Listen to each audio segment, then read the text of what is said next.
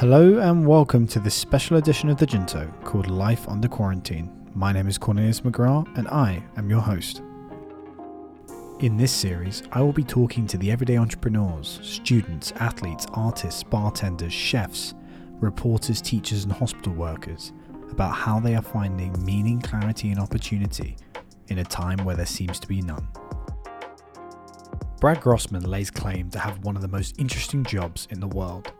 He's the founder and CEO of Zeitguide, spending his days advising and nights inspiring some of the most curious minds on the planet inside and out of media and business. Brad describes himself as a brain booster, a contextualizer, somebody who helps people commit to rising to their fullest intellectual, creative, and leadership potential. Above all, I admire Brad because he's curated the time and space in his own life to continually ask one question why? In this episode, we talk about how Brad makes sense of a world that is moving faster than ever before, why curiosity is the prelude to any creative pursuit, what it takes to understand the heartbeat of what matters for the people that you serve, and why you can no longer define yourself by your career alone. Brad Grossman, welcome to Life Under Quarantine. How are you? Nice to have you, Cornelius. It's uh, great to have met you very recently, and uh, you're very interesting to me. So I'm glad that I could be, you know, on this podcast or whatever this is, uh, and, and, and, exchange brain brain waves. Exactly. You can definitely lay claim to probably having one of, if not the coolest job in the world, um, in my opinion. In my opinion, even more than an astronaut. Maybe, anyway. maybe. I think they might just have you beat. But okay, let's say for those for those on Earth, Earth, you're up there, and uh, obviously you were Brian Grazer's ideas curator, and then you then spun out your own business, Zeitguide. How the hell does this start? It's, this whole like bring me there. I want to go back. Why, why do you think? What do you think? My you said I had the most interesting job. What what is that? I'm just so curious how you define I, it. I've been trying to define it for years. I, and that's what I think. I think there's an element of it that can't be defined, and it means different things to different people. So that's why I resounded in my notes to saying you're a second brain. That's very sweet. I hope that I'm like a brain booster and uh, contextualizer, right? Like my job is to help people mm. uh, rise to their fullest intellectual, creative, and leadership potential right? And you know, when I was doing this for Brian, yeah, this was actually before I started my business, Zeitguide, as you know, yes. right? Uh, that is that kind of shifted gears because a I had to because I had to be more of a need to have than a nice to have. Uh, but also, there was a white space or need for my clients to really understand how the world was changing so quickly mm. so that you can uh, uh, best navigate the last decade, I would say, of innovation and disruption. Uh, and what does it mean for most of my clients and how do they respond uh, and how do they uh, shape their forward moving strategies. Mm. And like you said, what I do is customize for, I would say, every zeitgeist or time period, but also for individuals. And when I worked with Brian, he called me his cultural attache, which basically was to curate the world of ideas, distill it, synthesize it. And he always had a voracious curiosity. He wrote a book about it um, and loved meeting with interesting people. So my job was to be his tutor his cultural tutor and the purpose, which is where his words to be uh, culturally relevant and mm. creatively inspired. Right. So, yeah, I did have that job between the years of 2003 and 2008. And I took a little bit of break of trying to reconnect with my own curiosity and kind of uh, disassociate uh, this second brain from somebody and uh, kind of use those or that skill set to help others uh, mm, on an mm. individual basis, and it became more of a uh, more scalable basis yeah. with you know this new thing, culture class that I'm doing. So uh, yeah, so I got that crazy job, and it like maybe it's more fascinating and interesting of what my jobs were and my crazy path to getting here um, than actually the job being interesting because at the end of the day, I'm an educator, inspirer, coach, Mm, mm. uh, strategist, um, and uh, my my job is basically to help people be better than they are today. Right. So I have a million questions. I've, I have a million questions. So, and the, the important thing I like about the coverage you've had is it's clear to me, at least from what I've read, that the curiosity was way before Brian. Way, way, way before. I mean, Oh yeah, that was, and and I think Brian helped me understand that um, Mm, because I never really thought of myself as a creative person early on because I wasn't a great.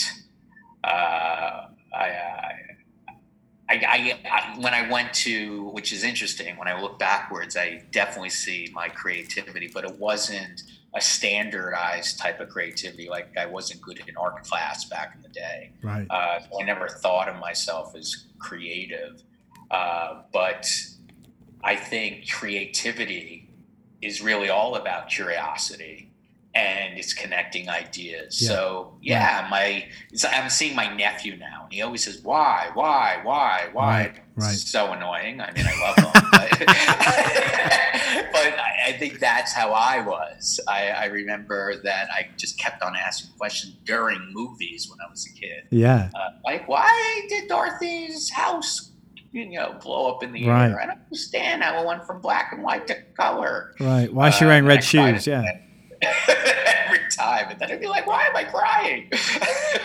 Yeah. So, curiosity, I would say, is probably one of my genetic skill sets Yeah. uh, or personality traits that got me to be doing what I'm doing. So, so I'm somebody who who likes to think they're curious and will not hesitate to email someone if I think they're interesting. This being case in point, but you seem like you, you created this. I mean, I read that you would ag- aggressively, quote unquote, scrutinize Variety, mag- Variety magazine for opportunities and fax a letter of congratulations to anyone who had been promoted, and you'd ask for a 10 minute meeting. What, what, what? How did you come up with that idea? Well, back to the curiosities, I, I would say my next, uh, you know, uh, I guess attribute was that I was an autodidact. So I taught myself how to learn Mm, in a way that is really the heartbeat of what I do right now, which is to help people learn what they need to know, right? Yeah. And I did that to myself. And it definitely stemmed from insecurity uh, because when I started first grade, uh, I started in the lowest reading group and the lowest math group. Uh, like when we, I don't know, I mean, you're, like you said, you were, you're a lot younger than me. And, uh, so you know we had back in i guess this was i was born in 75 so first grade i don't know six years old so this was 1971 yeah. and uh, our mrs roos was my teacher and she would say to me uh, or, or she would do these timed math tests. Mm, like we would have to take a, uh, a piece of newsprint uh, back then uh, because paper was expensive we were writing on newsprint which was like cheap. It was like newspaper paper. Yeah. and we would have to fold it up in fours and she would go uh, like one plus one you know and then you would have to write the answer like uh, in each quadrant. So you had like eight math problems to solve like like that it was like a time typing test which Yeah. i also used to get so nervous about Yeah. and I guess I was so, I felt so sh- shamed uh, that I was in the lowest reading group. I I was also the shortest person in the class too, so it's like I needed to figure out how to kind of elevate myself. Okay. And Yeah. obviously, I couldn't make myself be taller. So I would say two things. I definitely was a charmer. Uh, Yeah.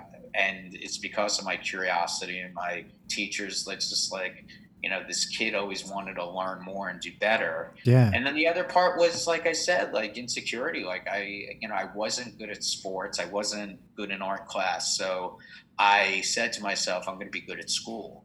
And, uh, you know, I, th- I, you know, I guess you could have called me a brown noser back in the day. Yeah.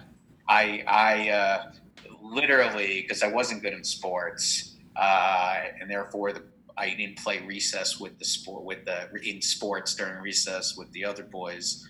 Uh, I actually played Charlie's Angels in 1972 with, with these three uh, girls who were my best friends. So I, you know, I, I, I, just made an effort to like hang out with the teachers during lunch. Yeah.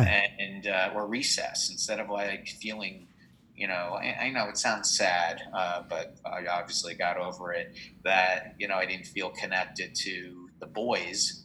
Uh, it was a different world back then. Yeah. I, I just wanted to dance, but you know, culture didn't allow me to do that or act. Uh, so uh, I would hang out with the teachers and figure out like what they wanted, like what what should I know to uh, excel on that test.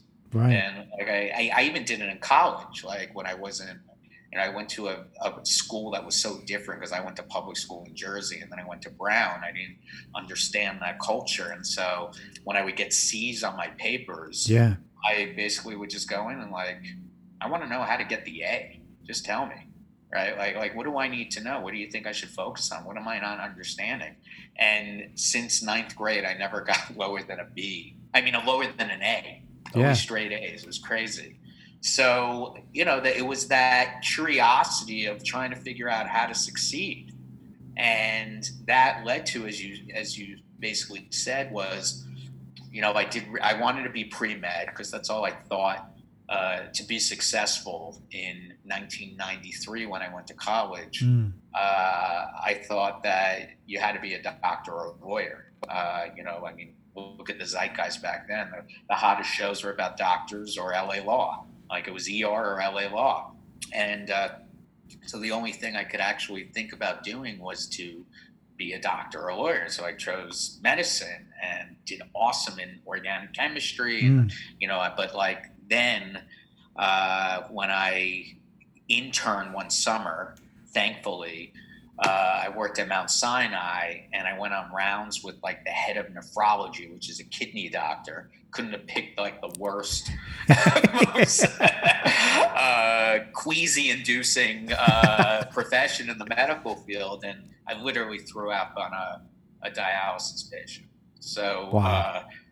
So I knew not to. I was curious about doing that, and I threw up. So I didn't know what I would do for my career, and uh, I wanted to live in New York, and I, I, didn't know what I wanted to do, and so uh, I, uh, I, I was curious about entertainment because I actually graduated in cultural studies uh, at Brown, and I just literally didn't know anybody in the business. I didn't know how to start. I learned uh, that they all read Variety. At that point, Variety was the one that everybody read, mm. not Hollywood Reporter. Mm. And I would literally study the trades as if they were a history textbook. Which, as you, I told you, I learned how to be good at school and how to find the heartbeat of the information. So I saw all these people who got promotions and I faxed them a letter and I said, You don't know me. I'd love to. I'm thinking about film. And that's how I got my first job in Hollywood. What was your hit rate on these letters as a percentage, do you think? Say that again. What was your hit rate? Like, how many people would get back to you as a percentage? There were, I, I, like I said, I had that charming personality and I would you know, call their offices and basically say, you know, I faxed, you know, your boss a letter. And I don't know if you know about Hollywood culture. I mean, if you've seen uh, Entourage, uh, I actually consider Entourage to be a documentary as opposed to a fictional show. You know, you have an assistant always answering an executive or producer's phone or an agent, and they'd be like, Brian Grazer's office and I'd say, Hi, my name's Brad Grossman. I sent you a letter. I'd love to meet your boss. All I want is like five minutes. I'm curious about the, you know, and it's funny, Brian's it's a very similar thing. I think that's why we were connected. Uh, and I got these meetings, and every meeting that I had, everybody would introduce me to five other people. Wow.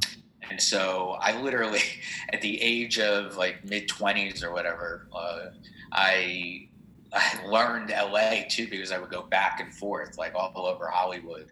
uh, Los Angeles to meet with these people. And finally, I got the money shot. Like I met with one guy, and he's like, you know what? I actually am looking for an assistant. So it was part curiosity, part autodidact type of personality, and hustle and perseverance and uh, uh, it's funny. Can I, can I have a copy of this book, like the raw footage, so I could send to my uh, uh, partner? I'm writing a book on yeah, how of course. to know what to know, and I'm like, I don't know.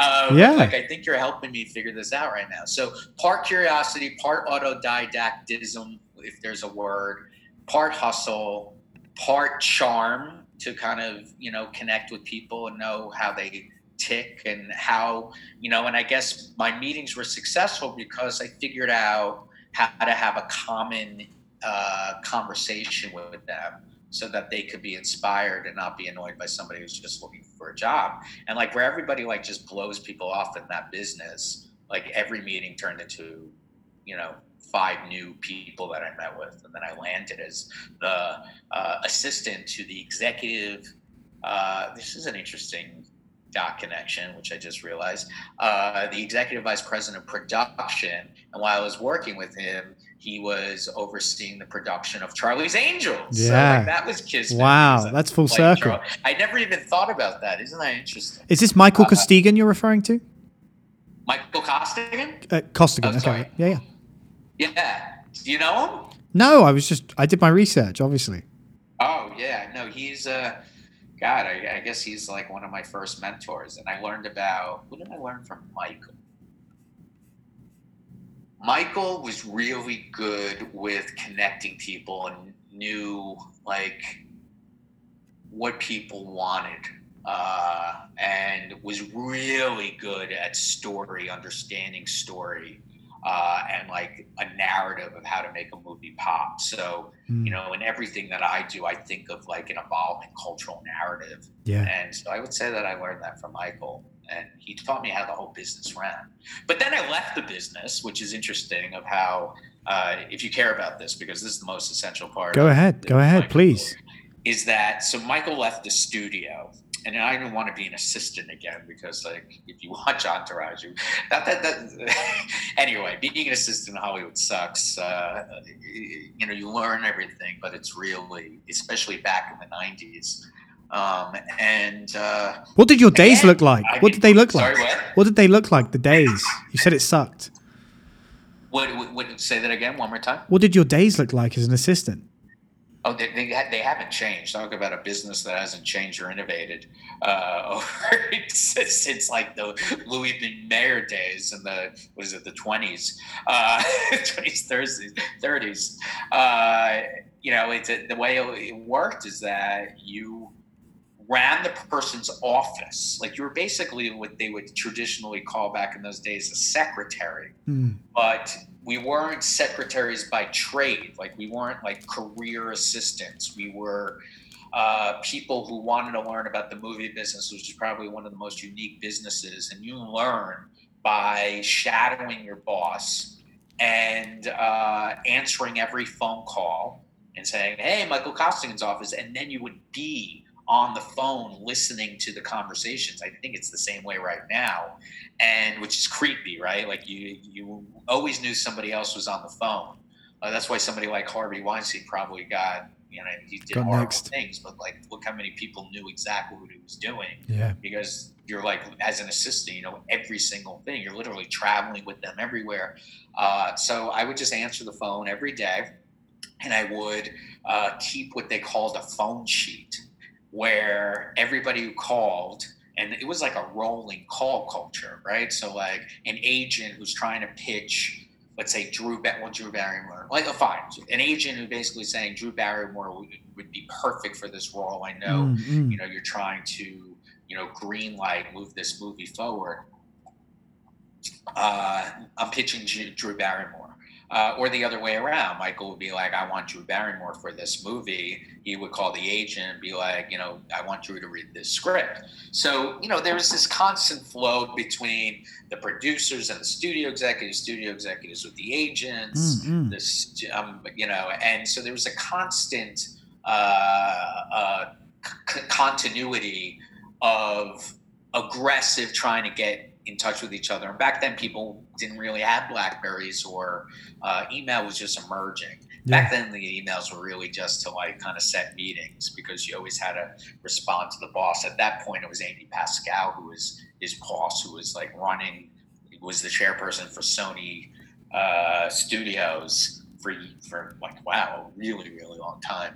And so that's what I would do all day. I would, I would you know there would be everybody would call. Amy wants to see Michael. And so I would have to tell Michael. Michael would leave, go see Amy, and then I would just field the phone. And obviously, they couldn't talk to Michael as Michael was in a meeting and I would set up all the meetings too as an assistant. Every assistant did. So let's just say Ari Emanuel would call and be like, "I want Mark Wahlberg on this meeting," yeah. and I would say, "Well, Michael's in a meeting. Can we return?" And it's not Ari calling me; it's Ari's assistant calling me to get to Michael. So and so it's like, okay, so Ari's assistant calls, "Hey, I have Ari Emanuel for Michael Costigan," and I'd be like hey, and I couldn't even bullshit with the assistant because like Michael would get pissed off. When, All right, that doesn't happen right away, even though we knew each other. And all the assistants would go for drinks and gossip about their bosses.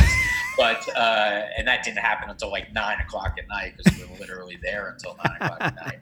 And so Ari's assistant would be like, hi, and I'd be like, can we return? and so they're like, yes, absolutely. Uh, call us at two uh, three one zero. And so I put Ari Emanuel on the phone sheet. And then Ari would jump on the phone, tell Michael, I want Mark Wahlberg to be in this movie. And so I said, okay. And so, you know, the, so the agents would work the the assistants, and we all wanted to please everybody. So, oh my God, Ari Emanuel's talking. And so Michael would come down and be like, uh, who called? Like, who called? I would have to go. Well, Ari called. What did Ari want? He wants to talk about Mark Wahlberg. Uh, Sid Ganis was a producer. He called. You know, he wants to talk about the script that he wants you to read right away. Uh, and I would just go down the list of like 15 people, and he would basically be uh, go in his office. We wouldn't even see each other. Only when he would come back and out for meetings, and uh, he would basically what the hell was it called? Uh, I don't remember the name. It was like so old school. It would be this like machine where he would type "Get Ari," uh, and it would be like it would be like uh, like you know a chat on Gmail or something. Yeah, yeah, yeah. Uh, but we had like these. They weren't dictaphones. I forgot what the fuck they were called. uh, and uh, you'd be like, "Get Ari." It was like in like it looked like. Uh, you probably don't know this. It's like like like a not a, not a, a digital watch back in the day. Okay. The numbers were like straight and blue, and there would be separate, you know. So it would be like, get Ari. So yeah. I get Ari, and uh, I, I, say, hey, I'm Michael Costigan. Hey, Ari's assistant. Let's call him Lloyd. Hey, Lloyd, I got Michael Costigan for you. Lloyd would be like, one moment, and Ari would jump on. Hey. And I'd be like, one moment for Michael. Michael Ari's on. And I would have to type it, and then he would have to get it. It's like crazy. Jesus. And then I would listen to the whole phone call, and Ari would be like, I want Mark Wahlberg on this. Can I have the script? And so Michael would be like, Of course, yes, okay, let's see it. And so I would then have to pack up the script. I would have to photocopy the script. There were photocopy machines. I don't even know if you've ever seen one of those. photocopy the put Brads in, they're called. And I didn't call them Brads because my name was Brad, but they were like these fasteners. Like they would have a, a, bulb and then two metal things that probably you put them in the hole punchers. Yeah. And you know you put it, and you would have to put Ari's name like digitally across every page. So like if you showed it to somebody and like when anywhere, we would know that Ari fucked up. And uh, then you know I would have to messenger it yeah. to Ari, who messengered it to Mark Wahlberg, and. Uh, it, it, was a constant thing, and I had to know everything in my brain. Right, and I was right. actually re- a lot of people who made it in Hollywood, and this is probably why I didn't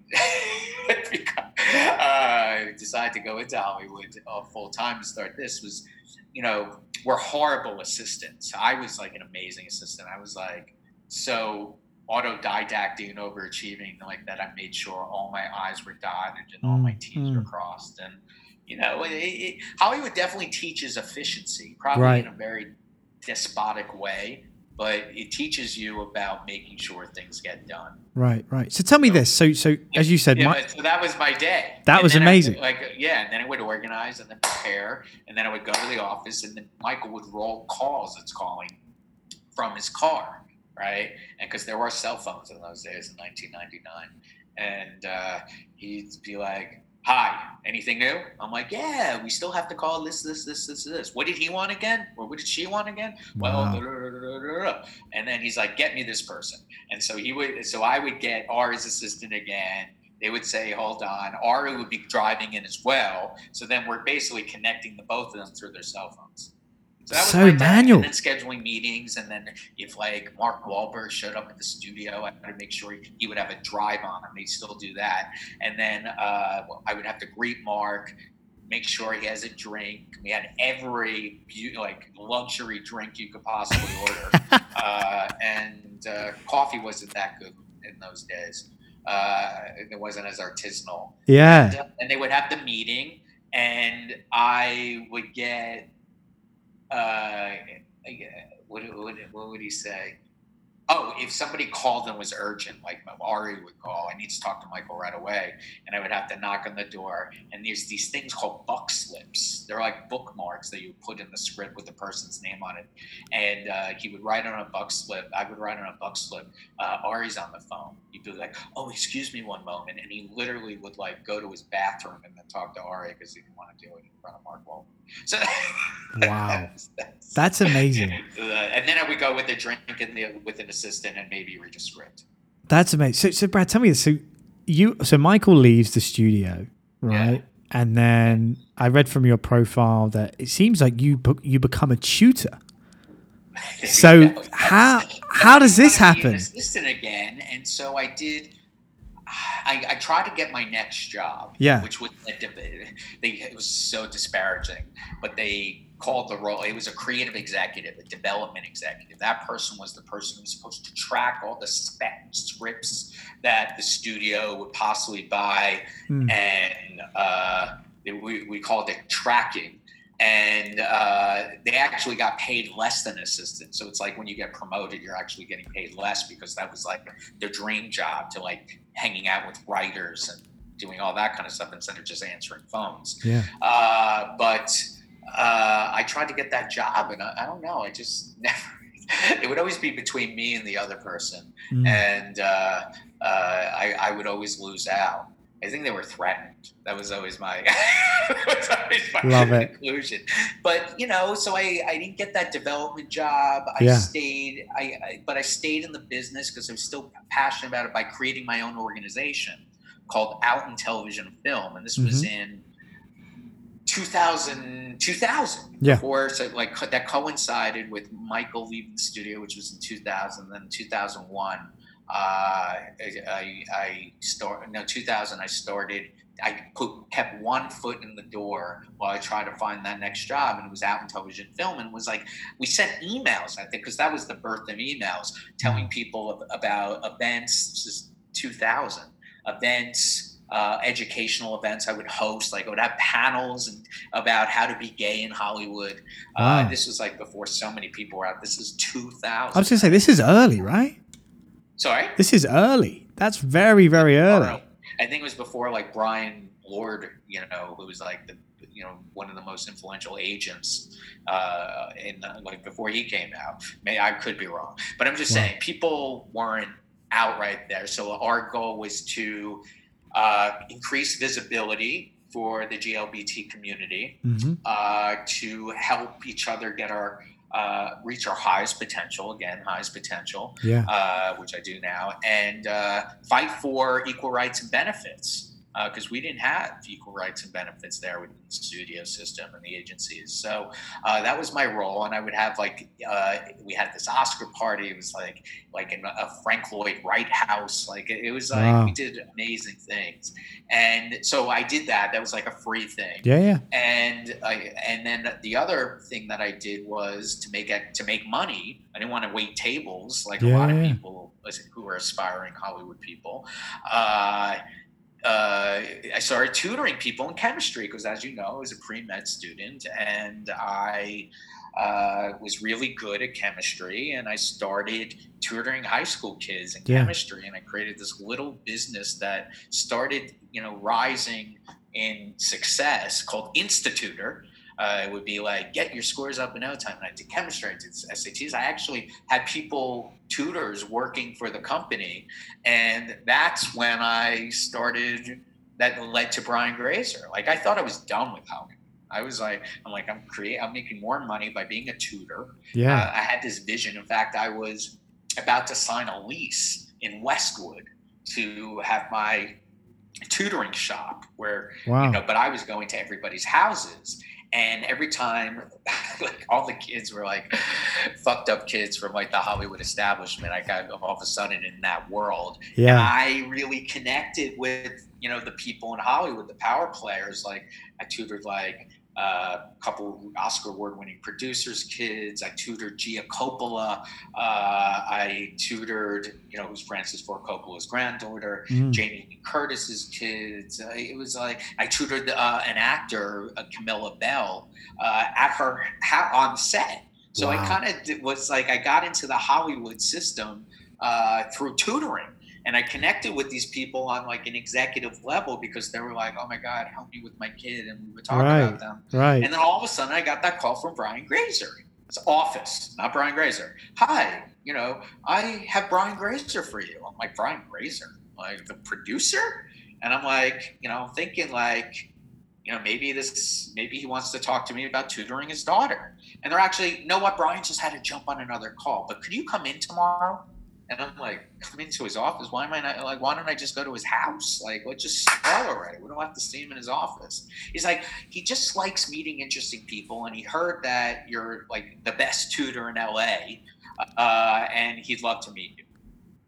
So that's when the whole Brian Grazer part of my life started. I came in to uh, meet with him, and he. It was funny. I remember he opened his door with his like you know, his shining charisma with his spiky hair, right? I don't know if you know Brian, and right, you know who he is. He's like 100. percent Like cool like haircut, yeah. Warhol meets uh, he'll love that. It's this Albert Einstein with his iconography that he created himself. And literally back then, it was right after he won an Oscar for A Beautiful Mind, right after he did uh, uh, Eight Mile, and Blue Crush, and 24. Like it was like during Brian's like, I mean, yeah, he was crushing yeah. it. Anyway, uh, so it was like right in the middle of like Brian's, you know, first part of like the ultimate success. Obviously, like he's Midas and he continues to uh, succeed. In mm. fact, like he's still relevant in the zeitgeist because Splash was his first movie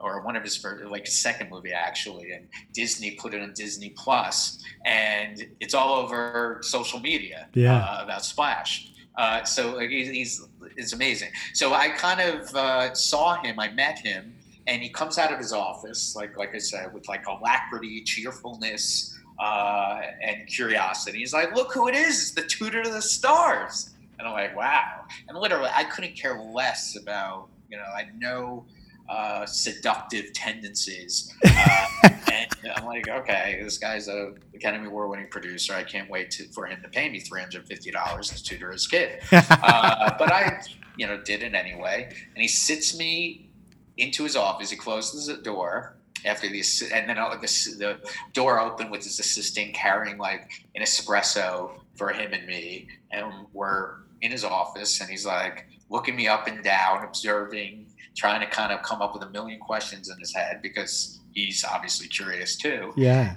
And he basically at the end of the conversation, actually, did you want to hear the details? It's actually really I would love to. Go ahead. Go ahead. Uh, so I'm sitting there he's like, "What do you do? You're the tutor. Like, what is it? What do you tutor?" And I actually said, "You know what? I I don't think of myself as a tutor. I think of myself as an academic coach."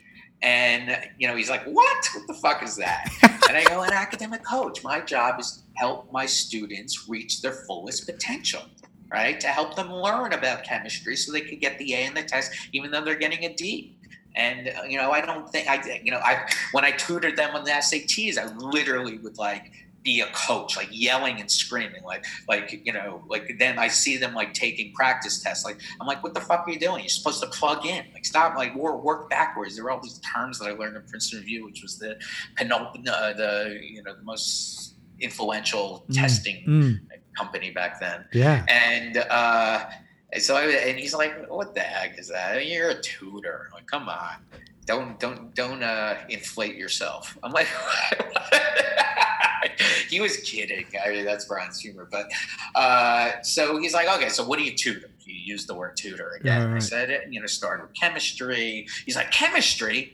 Uh, okay, and he takes like this periodic chart, like from behind his couch sofa, and he'd be like, "I." I here's a periodic chart. Like like like tell me like like I, I know what it is but like teach me what all these things are. Because mm. he was so curious. Unlike me and he would say this he was like i was a straight a student he was a straight f student.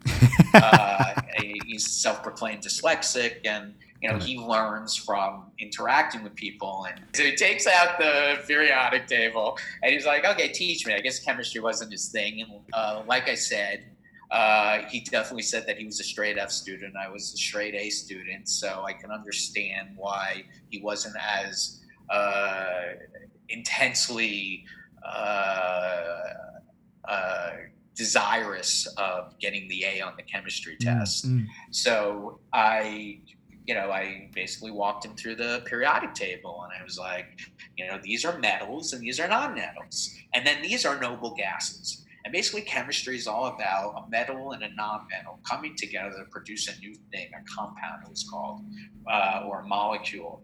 And these are the noble gases. And think of the the metals as males, they have penises, and the non-metals as females. And they want penis, I guess.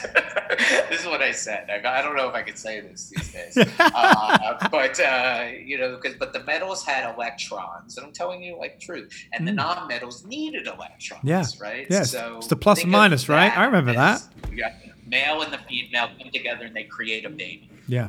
Uh, and, and the, the, the, noble gases already had all the uh, electrons that they needed, and they were, uh, they never had sex so he's like, wow, I never heard anybody tell me things like that before. And I'm like, he's like, what else do you tutor? I'm using the word tutor. I'm like, well, I do history, I do SATs. Uh, he's like, well, I mm-hmm. love history. I, I, mean, I'm a movie producer. I mean, I make movies about things that happened in the past, mm. and uh, and and I also do calculus. And he's like, calculus? What exactly is calculus? And I basically said to him, Calculus is the study of limits and boundaries in a multi-dimensional space. He's like, wow. He's like, okay. I don't want you to tutor my daughter. I want you to tutor me. And I said, what? In what? Like, are you going back to school? He's like, no. You know about the business. I just could feel it. I've always wanted this person and he tried before mm. to be his cultural attaché to kind of be his tutor of things that he was interested in. Mm. and you know he had little time and you know that's how he learns from listening to other people. And i had this job where like i would just brief him about the world and find interesting people to bring to him. And many of them turned into movie ideas and actual movies and television shows. And you know he i brought in like maybe over 300 people to meet with him wow so and then i would read everything that that that uh the that person had written or been talked about in the press, like you, like you would have been perfect for this job, because mm. uh, you know I would read all the press about people mm. and kind of help him uh, figure out, you know, how to gain his uh, bolster his curiosity through these meetings and help him you know i guess i was like somebody called me like i'm like the uh, hollywood charlie rose like my job would to kind of brief him for the or sidekick right Yeah, i probably yeah. was like paul shaffer uh, you know, you're too young for this for the David Letterman show. Maybe you're not too young. I know Like, I Letterman, was, yeah. and I was in every meeting, 300. I would just take notes, and then we would kind of figure out what we learned from these people. And Wow. I did that for five years. And it would just be all you. Like you would you would curate. Just me. So how, how I that- literally, well, I, I did the best part of the story was like, okay, so what do you mean? And he's walking me to like one, like in a, like an, another one of his offices, which he was like his library, and it was like filled with books. Like Mm. think like not as big, but like Belle from Beauty and the Beast when she walks into, you know, the Beast. like, Great that was reference, it. yeah. Walk me into this room with like gazillion books, a pile of magazines and newspapers. Remember, this was 2003 Mm, uh, and uh, books and scripts. And he's like, "This is your workshop. Uh, just learn and Wow. connect dots and teach me, and bring in people to teach me." So he's like, "There, there's your office. Teach me about the world." Was his quote? wow. So, so so tell me this. So you you do that. Um, Right. I'd read that he had been hiring people like this for 20 years. And I also read that when you left, there was nobody to replace you. So you clearly did this very well. Right, right. Well, that's the thing. It even says it in that New Yorker piece. Thank you. Uh, that he tried having people before, and he tried to. He he. This is a great story. Uh, he hired one person to try and do this, Mm, and he basically there were two people. There are two stories. Uh, one, two different people. He's like, uh, so like, t- tell me about like what that Wall Street Journal piece, you know, said today. Let's talk about it because that was my job, right? Uh, like you would call me up at six in the morning and say, like, walk me through that Maureen Dowd piece. Let's talk about it. Like, what, what's what's the insight there? That that, that was my job. Uh, Maureen Dowd, the op-ed. Uh, yeah, unreal. New York Times. Uh, and then he'd be like, "Wow, she's interesting. Let's uh, let's meet her." I would call her up and she'd come into the office. Like that was my job. Yeah. And uh, he'd be like, "So what did uh, that Wall Street Journal?" But he's like, "You know what? The Wall Street Journal didn't uh, wasn't delivered to my door today."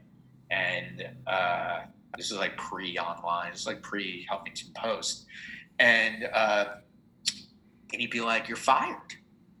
Like, what do you mean? You're, you know, like you didn't read it because it didn't go to your like, like where's your curiosity? Didn't you want? Didn't you want to read? Like, I'm hiring you to be curious and find the the article, and like you you should know me too. And that was the most art- interesting article. So he's like, you're fired. So that was one person. Wow. Uh, the other person, uh, this is crazy. You, you would see, you saw him in the hallway, and he'd be like, "So, uh, what's going on?"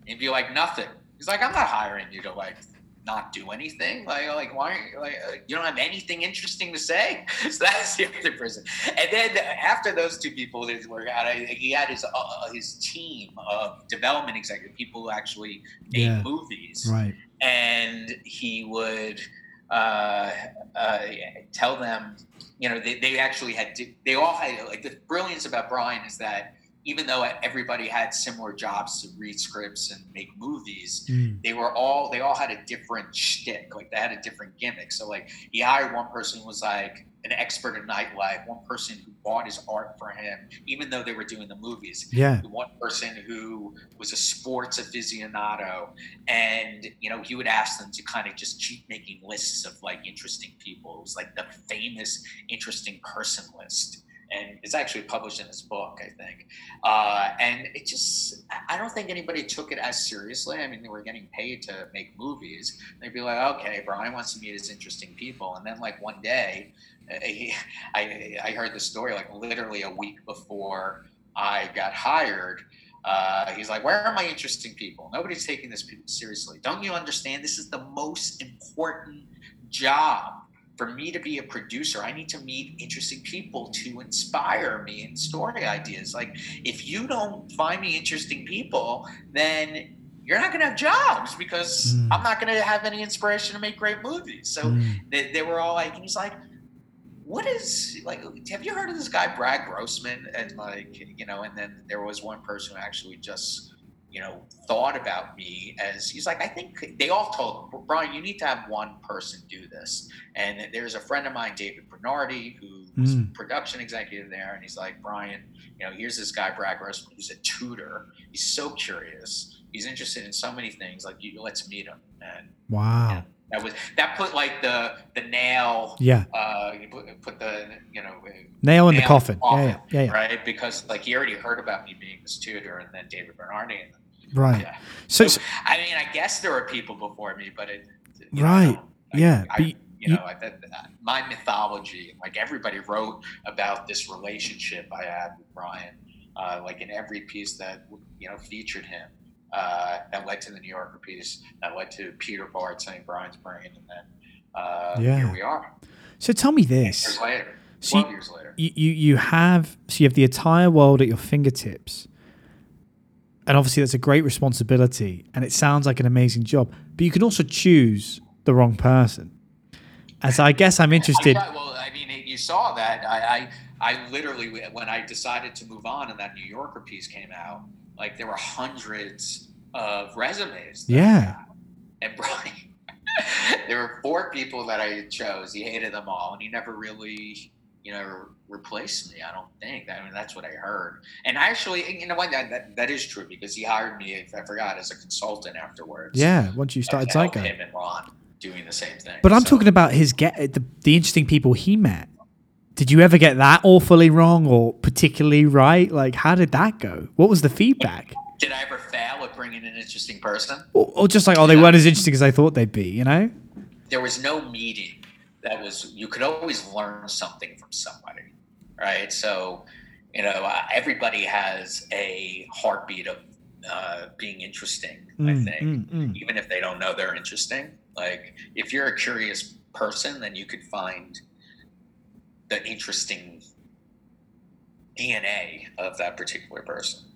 So, uh, I mean, there were a couple meetings that didn't go well. I remember, wow, this is so ahead of the time. Like, uh, again, I think early 2000s, there was a New Yorker piece that Malcolm Gladwell wrote about this guy named Dick Copaken, who started a, I can't believe I remember this, a company called Epagogix. Okay. You should look it up. Okay, I will. You know, back when everybody read the New Yorker, everybody read this piece, and it was about Dick Copaken, who uh, had an basically whatever AI was back then, Mm. uh, a machine that would uh, evaluate or analyze a script and tell you if it was going to be a success or not.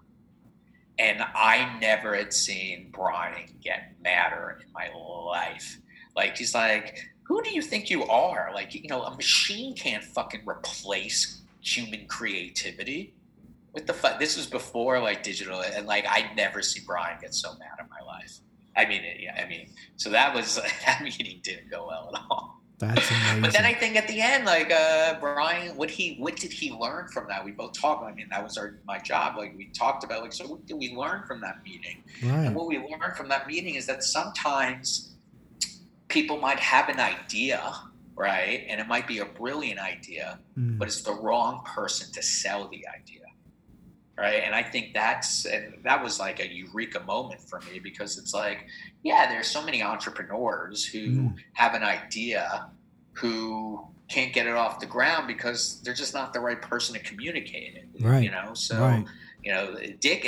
Although Epigogic was an interesting idea, Dick was definitely the wrong salesperson. Right. He also had a huge ego about it too. Like you're gonna fucking not have a job because I have the the, the, the architecture of making a movie successful. I've read that you would design these like Hillary Clinton like one page kind of like dossiers. And so uh, how would you design them and then how would you tell a story about the individual? How would you go through that process? Because it that's quite difficult, right? Once you've read the 14, 15 books and articles on XYZ, you then have to synthesize I love the word consilience. You have to find the Right. place where everything E.O. Wilson meets. came up with that. We met him. Yeah. I read that book. Yeah. I brought him in. Yeah. How do you? How do? How would you design that, and how would you learn Brian's style? Because ultimately, that's the the person you're giving oh, off that, to. Well, first of all, I mean, go back to like the brown nosing stage of like being the teacher's pet or whatever, right? Mm. Like I, you know, and and getting my A because I would know what people want. I I guess I always first of all you have to listen. You got to know the personality, and this is like I would say this is what I do now. Like Mm, when I mm. customize my work, it's like you need to know the person. You need to be open and listen to that person and understand the heartbeat of what, like I said, what makes them interesting. And you have to be curious. Like I was, I was like, what is Brian all about? Like, uh, what is he interested in? What makes him tick? Uh, why did he make a beautiful mind? Like you, ha- I, you have to be curious, as Brian said, that to succeed in that job, and uh, you have to be curious yourself. So I don't know. We we started. It was interesting at first. Like we didn't really connect, and because you know you didn't. There's nobody to really measure me up against, uh, and you know I I didn't have as much fear as other people might have in the business because like I didn't care about being promoted and producing movies, so I just did my thing, Mm, right? mm. And I got know, my rough life feathers got ruffled. You know, you, it was challenging uh, in a great way, uh, Right, right. an inspirational way. And uh, really, we didn't connect like for a year. And I think I just like succeeded. I guess this was like the moment that we were both convinced that this was my job or my calling in life, and which basically evolved into me doing this now, which and started my company in 2010. So it's almost 10 years that I've been doing it on my own. But uh, he gets a call from Ron Meyer. This was 2005, August. Uh-huh. So knowing about the cultural zeitgeist back then, that was like after Bush won for the second time, uh, George Bush, second Bush, uh, beat John Kerry. Uh, so that happened in November of 2004, and this was August 2005. And he gets a call from Ron Meyer, who's the chairman of Universal Pictures. And, you know, he was the studio executive who oversaw Brian and Ron's A Beautiful Mind. Mm. Uh, they had a great relationship. And actually, Brian and Ron, Universal, uh, and Russell Crowe uh, made a movie called Cinderella Man that just was released. And so he gets a call from Ron Meyer, and he's like, "We were just invited by George Bush to show uh, Cinderella Man uh, at the White House, and they're going to do a dinner, and you know, I, you should come with me." And Ron's like, "Great. What time are we going?" He's like, "Well, it's tomorrow. I am in New York, so I'm going to fly from New York, and I'm going to give you the Universal jet to back when that was a thing, and like Yeah. everybody had all this money in, in Hollywood, and people watch movies on theaters. uh, and uh, he's like, "I'm going to give you the Universal jet, and would love for you to meet me at the White House. Uh, meet me there at 5:30." And so Brian's like, okay, this is like noon LA time. So think about it as 3 p.m. East Coast time. And, or, and uh, he, he calls, he says this to his assistant, have Brad come in here. And I'm like, and, he- and so she, I get a call and I'm like, Brian's office is calling. Uh, and like, I pick up the phone, Brad Grossman, and they're like, Brian would love to see you. And I'm being, I'm like, okay. And like, uh, so I, I think his assistant was Miguel at the time. So I walk into Mm. his office and I'm like, yes, Brian, what's going on? He's like, so, you know, it's, I don't know, like, what this job is supposed to be. And I don't know, you know, like, uh, what should we do? But like, well, let's do, let's try this out. I guess he was testing me. And he's like, I'm going to DC tomorrow. I want you to choose two people I should meet with there and you're going to come with me and as i always did you know uh, you know because i'm and you're going to teach me on the plane everything i need to know about those people and do your thing just teach and tell me what i need to know and uh, you're to drop me you know and then uh, after those two meetings you're going to drop me off at the white house at 5.30 sharp and he's like, no, actually, I'm going to drop you off the White House and you got to find your way back home. And I'm like, really? He's like, yeah. And so I flew there private and I flew back coach, like in the last seat of the plane next to the bathroom. So like, so uh, Wow. anyway, so I'm like, fuck, it's like noon, uh, three o'clock, L New York time. I gotta find these fucking two people before tomorrow at six thirty. And I'm like, you know, because my job was to bring in interesting people from all walks of life, from Yeah. every industry. Uh, I had great relationships with people in politics. Yeah, yeah, yeah. So I call him I'm like, fuck, I gotta find two people here with Brian tomorrow, blah, blah, blah. And so I did it. And I uh, had it all worked out. I researched all night the night before so I could be smart on the plane when I briefed him. Yeah. And I'm there at like 6:30, and then he comes in and he's walking up uh, the stairs of uh, the jet. And he, he called me Hot Shot on those days. I remember that. He like comes up and he's like, "Hey, Hot Shot, what, what do you got for me?" And so there are were two people that I had lined up, Mm. and he's like, "I'm like, well, Brian, and mind you, 2005, very important part of the story. 2005, the year after Bush uh, beat Kerry. Not a year, sorry, uh, a few months. And so uh, he also wanted to know everything about George Bush too, so you know, which had to do. So uh, I said, well, first we're gonna go. We're gonna get dropped off at like whatever time, and we're gonna go to the new side of the Senate and we're going to meet with that guy who gave that great speech at the Democratic National Convention uh, in August a year ago, and he'd be like, Barack Obama?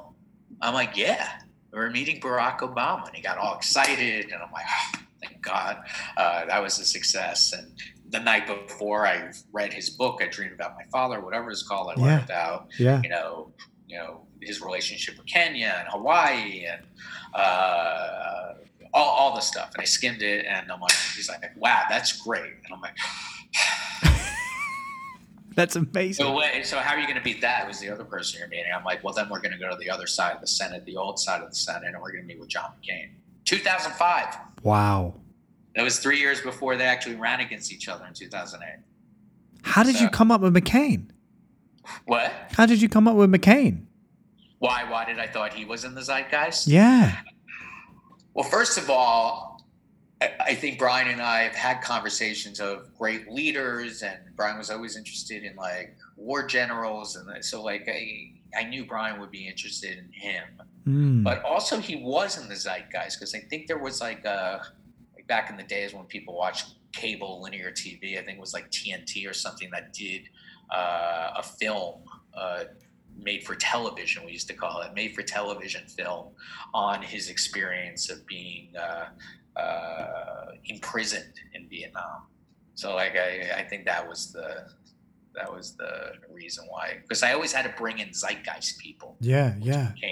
You know my company's called zeitgeist zeitgeist Let's transition to that, Brad. Let's transition to that. So Sorry. I'm fascinated. How did how did you know it was time to leave? And you and I I, I found it really interesting that you you know decide to leave right October 2008. It looks like right people are like that's a dream job how can you leave that job right, especially at the economic that question. times, and then you spin out Zeitguide. So talk me through that decision making process, and maybe even why talk about I decided to move on yeah, and then It why build hard thing. It was a hard thing for me to figure out. I, I, uh, I, I guess there was a part of it where I would say the main thing is like I love Brian. I've been doing it for five years. It's been amazing. Um, but now I wanted to do my own thing. I wanted to, you know, I, I've obviously from hearing my story, I've always been entrepreneurial. In fact, Yeah, I guess I was like an entrepreneur in residence when I did that job with Brian because like I had to figure this job out and do something that was completely new. yep, yep. Uh, so that was that. That was that part of the this the re, uh, the reason why I wanted to go out on my own. Uh, I was itching to do something new, and I would say the second thing is like I wasn't interested in making movies. Right? I mean, I I love movies, Mm, and there were moments. I love the idea phase of making a movie Yeah, right? yeah, yeah. But like making movies, I, I don't know. I just I didn't want to make them. They're like it takes so long to make, and I don't know. I, I just I loved what I did, and uh, yeah, I, that was the main thing. I I had no interest in continuing the movie business on that level at that time. right? Uh, I wanted to, and also the other part, the main part was that I wanted to move back to New York.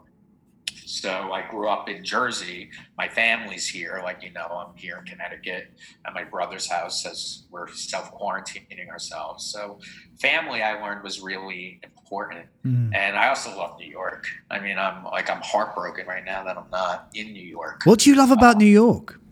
What? Sorry. What do you love about New York? Freedom. Freedom, and it's like the best place to exercise my curiosity right? Like I'm just and I'm walking. I feel free. Like in LA, I just felt so stultified being trapped in a car all the time. Although like LA is like, I mean, since then I left in two, uh, 2010, 2009, 2010, and uh, I, I, I don't know. I just felt it, it was time to go back home, and I. Uh, I I don't know. I, I just love New York. Uh, it was it, yeah, LA. By the way, since then became it was very Hollywood centric. Then more so now. It still is in mm-hmm. some way, mm-hmm.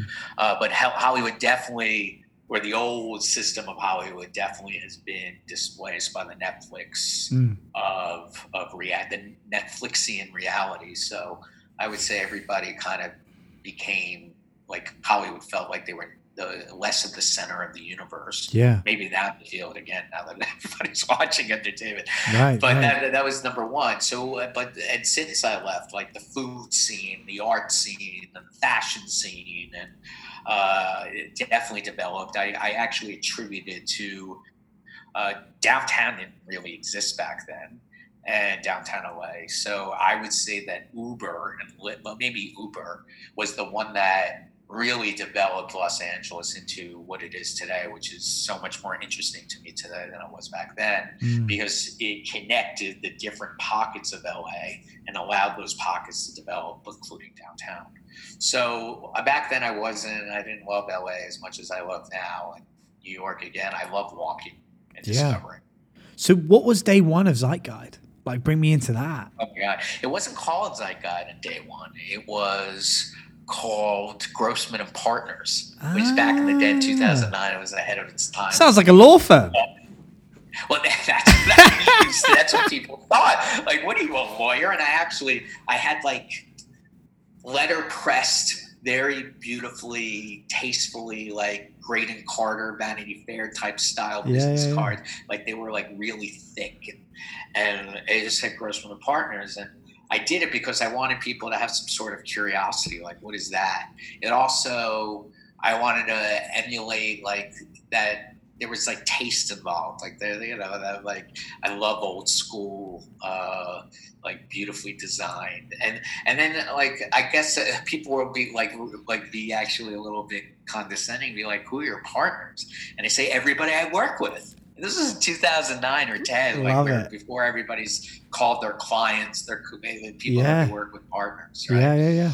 So, and then it wasn't until I don't know, like one day I woke up in the middle of the night and you're like, what about Zeitguide? And I trademarked it. And here we are. And then I produced an actual, I called it Zeitguide. Like the company was Grossman partner still. Yeah. And Zeitguide was just literally a printed, and it was digital too. Uh, but it seemed like it was like on mimeograph paper, uh, which was like a guide. Like I always thought of it as a cultural almanac, a guide. Right, right. A very short digest that would tell you everything you needed to know uh, across industries. And it ended up being uh, this, and I still do it actually in print. People still buy it on my website, zeitguide.com. And it, yeah, it's, it still exists. I've been doing it for 10 years.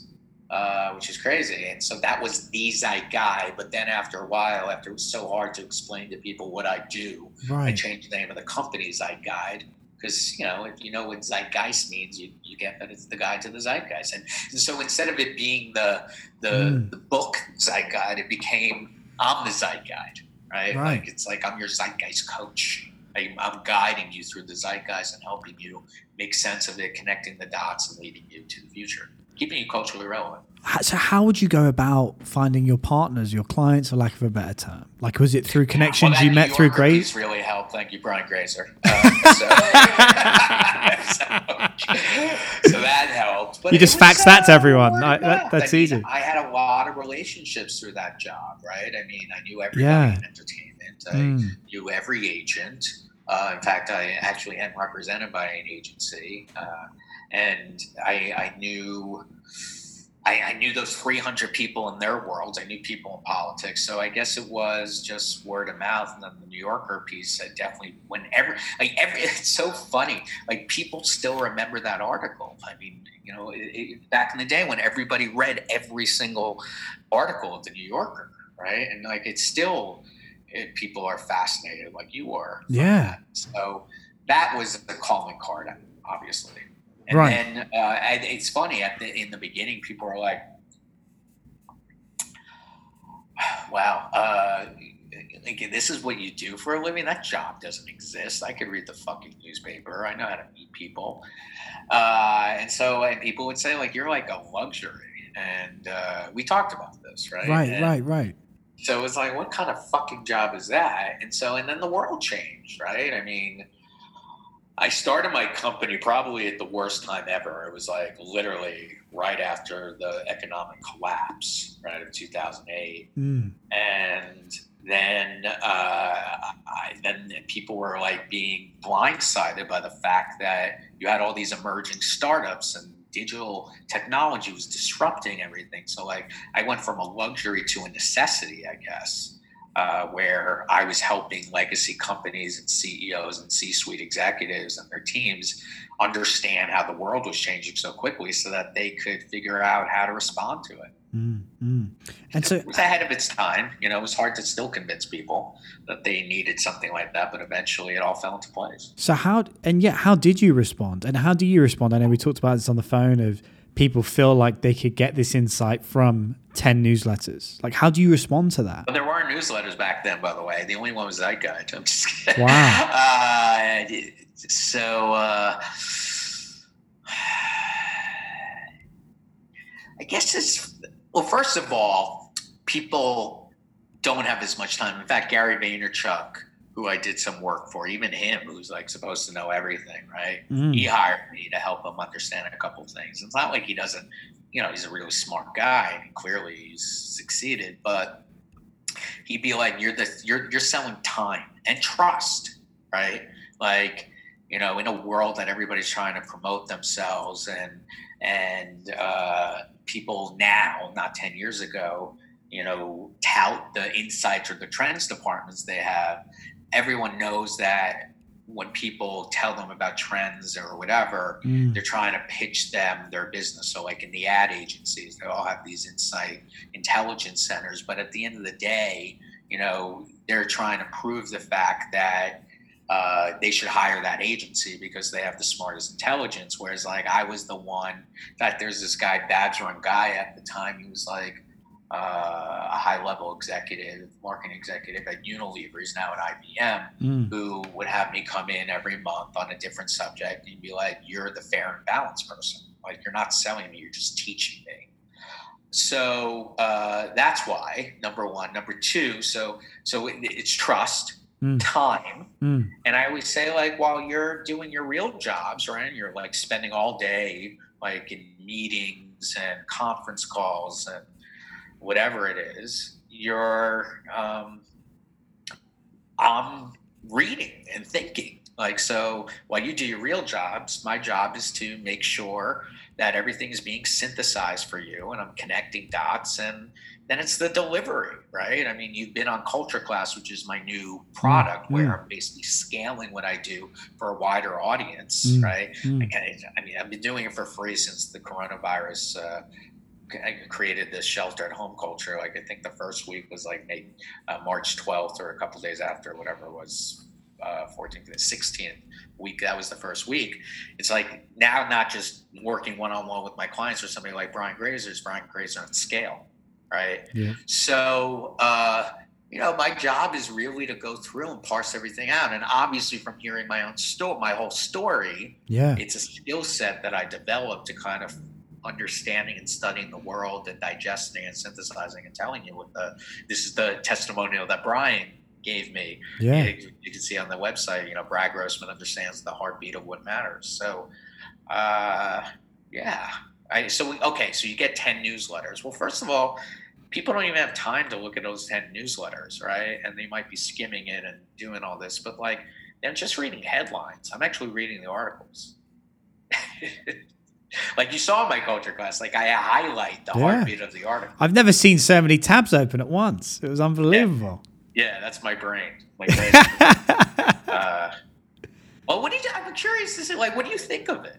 I mean, it's like a new thing. I mean, I think it's tremendous. I, I think the, the real question is where does the learning take place once you hang up Zoom?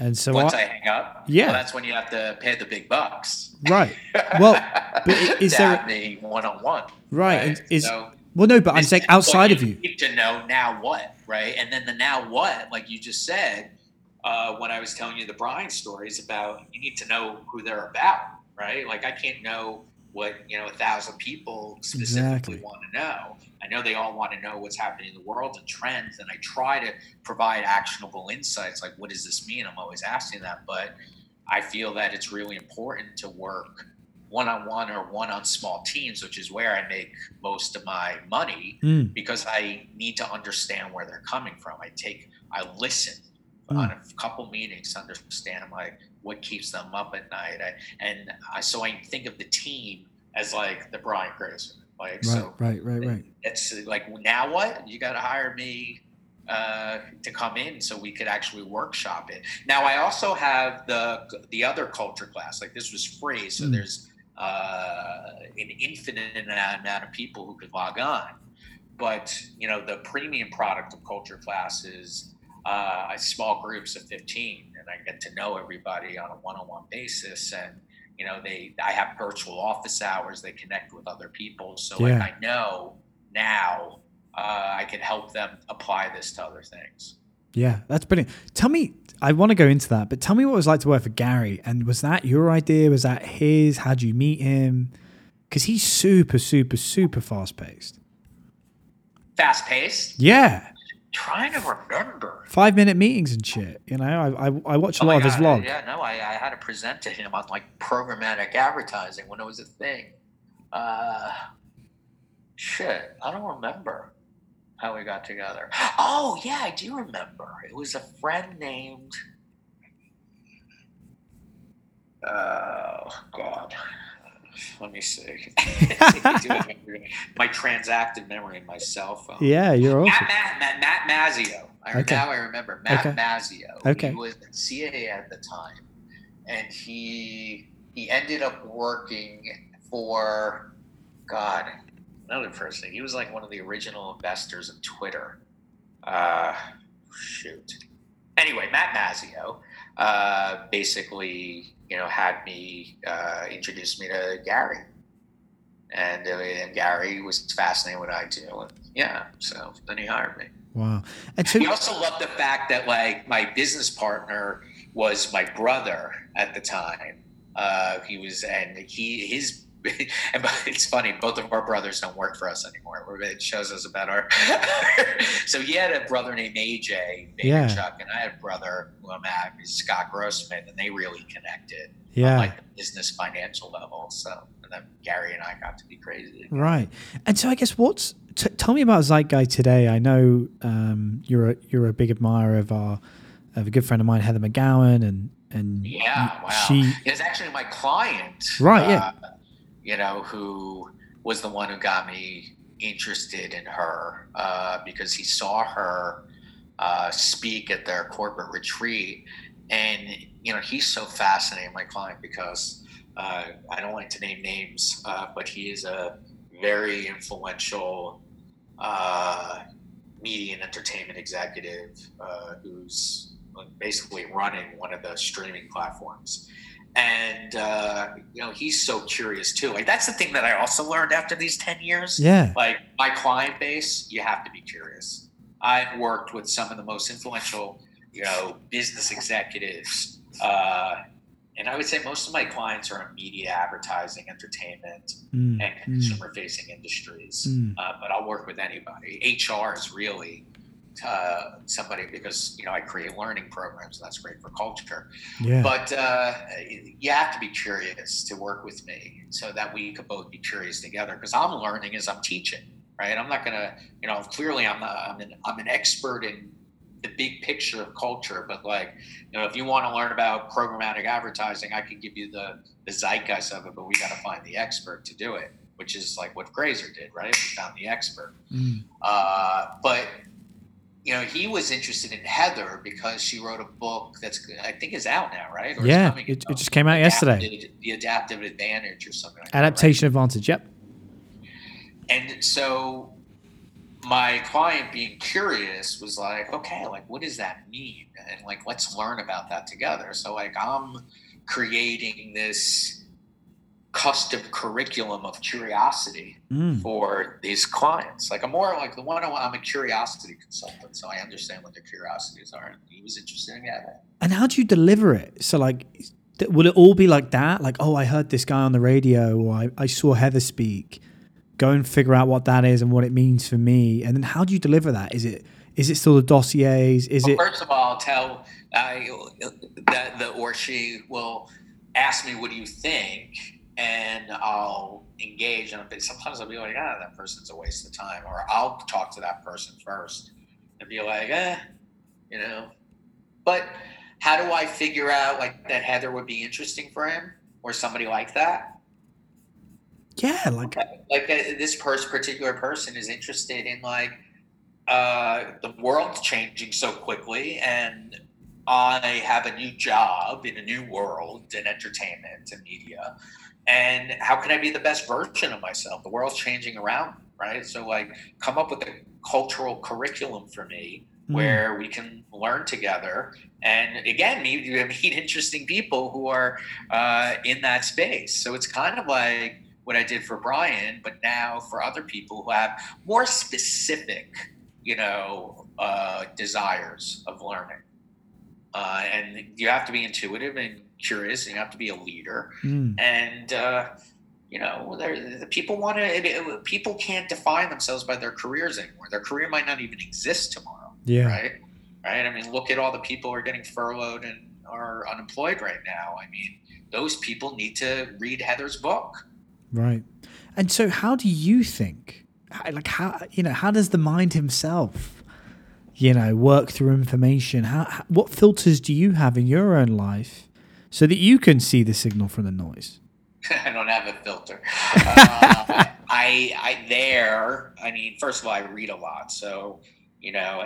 First of all, I read a lot. Second of all, as you know, I've been doing this for my entire life. Yes. Right. Yeah. Uh, I've always been a generalist. Are you a I'm interested polymath? Are you a polymath? What? Sorry. Are you a polymath? Are you polymathic? I've been called that. Yeah.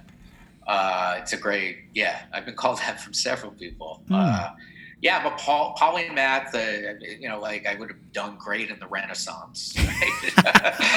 uh, look at Leonardo da, uh, da Vinci, like you know, being like an engineer uh, and an artist. Uh, I'm Uh-huh. not comparing myself to Leonardo da Vinci, It's like- but I I try to like look at the world in different facets and you know connect things, but how uh, you know what drives me is like looking at things that create cultural impact. Like anything that i think is impacting the world or people and you could tell from newsletters like if there is a subject that you know everybody copies each other on these newsletters right? They like steal from the new york times and you know they're they're just you know the, these newsletters basically recontextualize stuff that's already been written about. So if there's five newsletters talking about the same thing, I feel like you better pay attention. And then would I have time to do that? A lot of people don't have time to do is ask why, right? And why is this impacting these people? So that's how I basically sniff. Uh, I give things the sniff test, Right. right? Uh, like, you know, this should be important if everybody's talking about it. And the other part is like the cultural narrative, right? So, you know, you saw in my culture class, the first thing I always do is like Corona culture evolves. Like, Mm, so first week is this how did the tone or what people think or the impact or what people are saying or what people are thinking week to week. So i stay on this like no knowledge narrative let's call it. Right. Uh, so that's how i kind of look at things. And then i also look at you know because i uh, my audience i would say are cultural creative business leaders right and entrepreneurs mm. and to be a leader today I feel like you have to understand what I call the four zeitgeist pillars of change, right?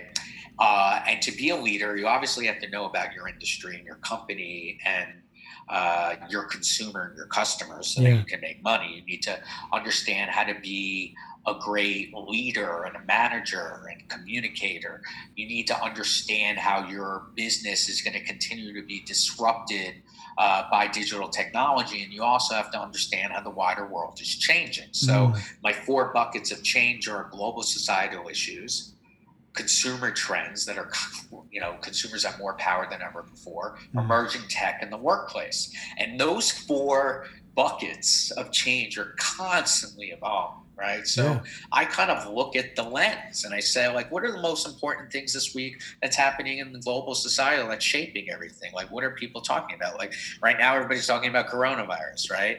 And before, everybody's talking about global warming and global protests and and you know the relationship between America and China and uh, other issues like mental health. That's like the global societal bucket, right? Mm. The next bucket, emerging tech, right? Like uh, the big tech, startups. What is the technology of the year? Whichever you could just find your technology. People are writing stuff like, you know, uh, e-commerce, uh, AR, VR, AI, 5G. Right. So those are the things that I'm interested in, in technology and the impact of technology. Right. Look at like the impact of, you know, how there's so much mental illness uh, because of social media. And then the third thing is consumers, right? Like consumers are like uh, consumers are hard to track because you really need to understand what consumer you want to tap into Mm. and they're they have more power than ever before but you can see how brands are responding to a consumer right and then the workplace like hello like look corona is a perfect example look how we're changing the way that we work so uh, and you know uh, people want to work in great places with great culture and so that's important to my clients. Like Yeah. heather mcgowan would fit into that bucket right? Right. how to be an adaptive leader. Uh, so so i look at like what are the three most interesting things in those four particular buckets? And what can we learn from it? And how are those interesting things uh, evolving? Mm. And I think it's just really interesting because Heather's not a future of work columnist um, at any of the major publications. I emailed her back in 2014, and now she's finally just got her book published after a six year journey with Wiley. I love She- that you like Wiley. So like that was like the Wylie agency back in the day, right? And Right. But I think I, I think because you know again Andrew like- Wylie, he was the. I think we met him when I had that job. Yeah, but he was, you know, they're, they're academic. But I, I think that's one thing I wanted to bring up just as a final point is, you know, Heather is by far and away, in my, you know, in my opinion, and I think everybody's, even your clients, yours. I mean, she is is the person who isn't regurgitating what every other future of Right. work columnist is saying, and she's lived it. But that they aren't the people running the publications anymore. They aren't the people writing in the New Yorker. And that's where I feel like a lot of these newsletters, I mean, they're just regurgitating bollocks from like They a, really a journalist who's been in the game Like, two uh, years. It's kind of like the eye. The problem with Heather is like she's part of the ivory tower, right? And then you have like more of the populace. Like Malcolm Gladwell actually got a lot of beef from uh, uh, the scientists that he's written about, like a Blink or tipping. Like you know, he's basically he has a talent of uh, breaking down and making these big lofty ideas accessible Mm, right to i guess i'm guilty of that too i mean my the reason why i was you know i worked with my clients is that like yeah there are these academics uh, who have brilliant ideas but i can reconstitute not reconstitute i could kind of distill and make it accessible for my clients who are more or less academic in a sense. I mean, that is what I'm doing with my client with Heather's book. It's like, right. you know, reading it and, you know, and her book is great, but understanding who the person that I'm working with, I have to make sure that Heather specifically, her book is mm. specifically relevant to my client, mm. knowing who my client is. Mm. Mm. That's that that's really powerful. And I guess just to just to wrap, Brad, like how do you think about success in this regard? Like how do you know that what you've done, what you've read, what you've shared is ROI positive for the end user? How do you measure that? How do you think about it? I inspire them to have new ideas that work, right? Uh, if, if, if, you know, I, I like for this particular client that we're talking about, like I talk to the assistant, I'm like, how's his management style right now?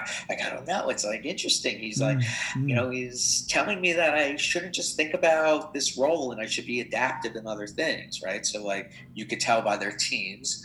Uh, I always try to like end every phone call or meeting with like, okay, what are the three things that we want to do from this conversation?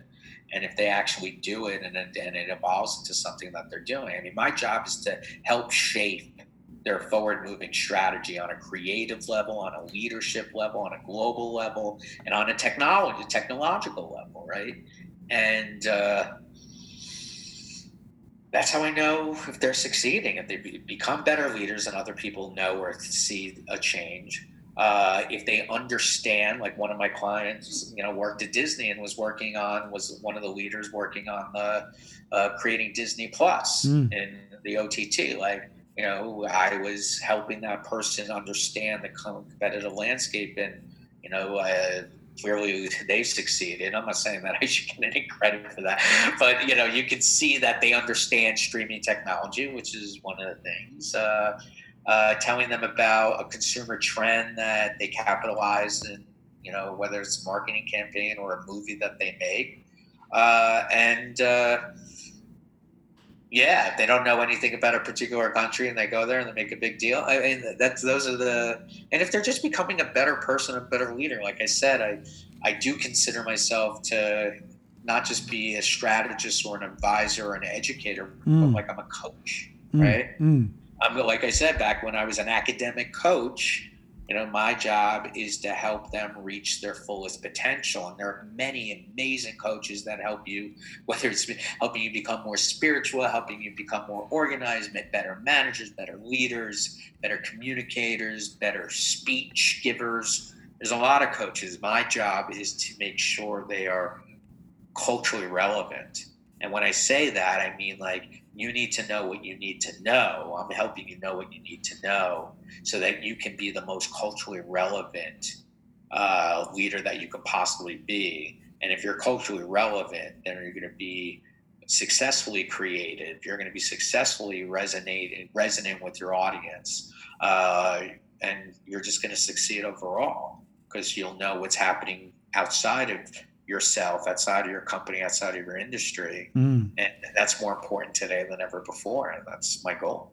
Yeah. Well, Brad, you've been incredibly kind. I end every episode with the same question.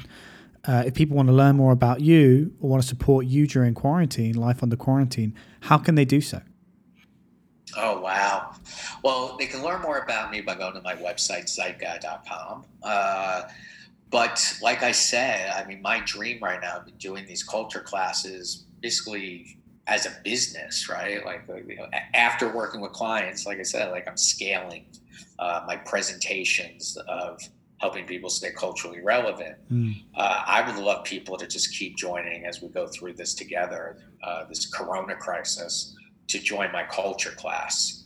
And uh, they'll, you know, uh, they could sign up for my newsletter, which tells them all about it, gives them the link of how to, you know, RSVP and get the Zoom info. But that's what I would love is for more people to join the culture class. It's really growing. I'm so like humbled by it and excited and honored. Uh, every week I probably get 50 more people uh, that's joining. So I'd uh, would love people to do that and just learn like what I'm trying to learn. And I have an expert every week. Let's just like learn how to get through this together and how to be successful once this dissipates mm-hmm. and all come together and create a better world.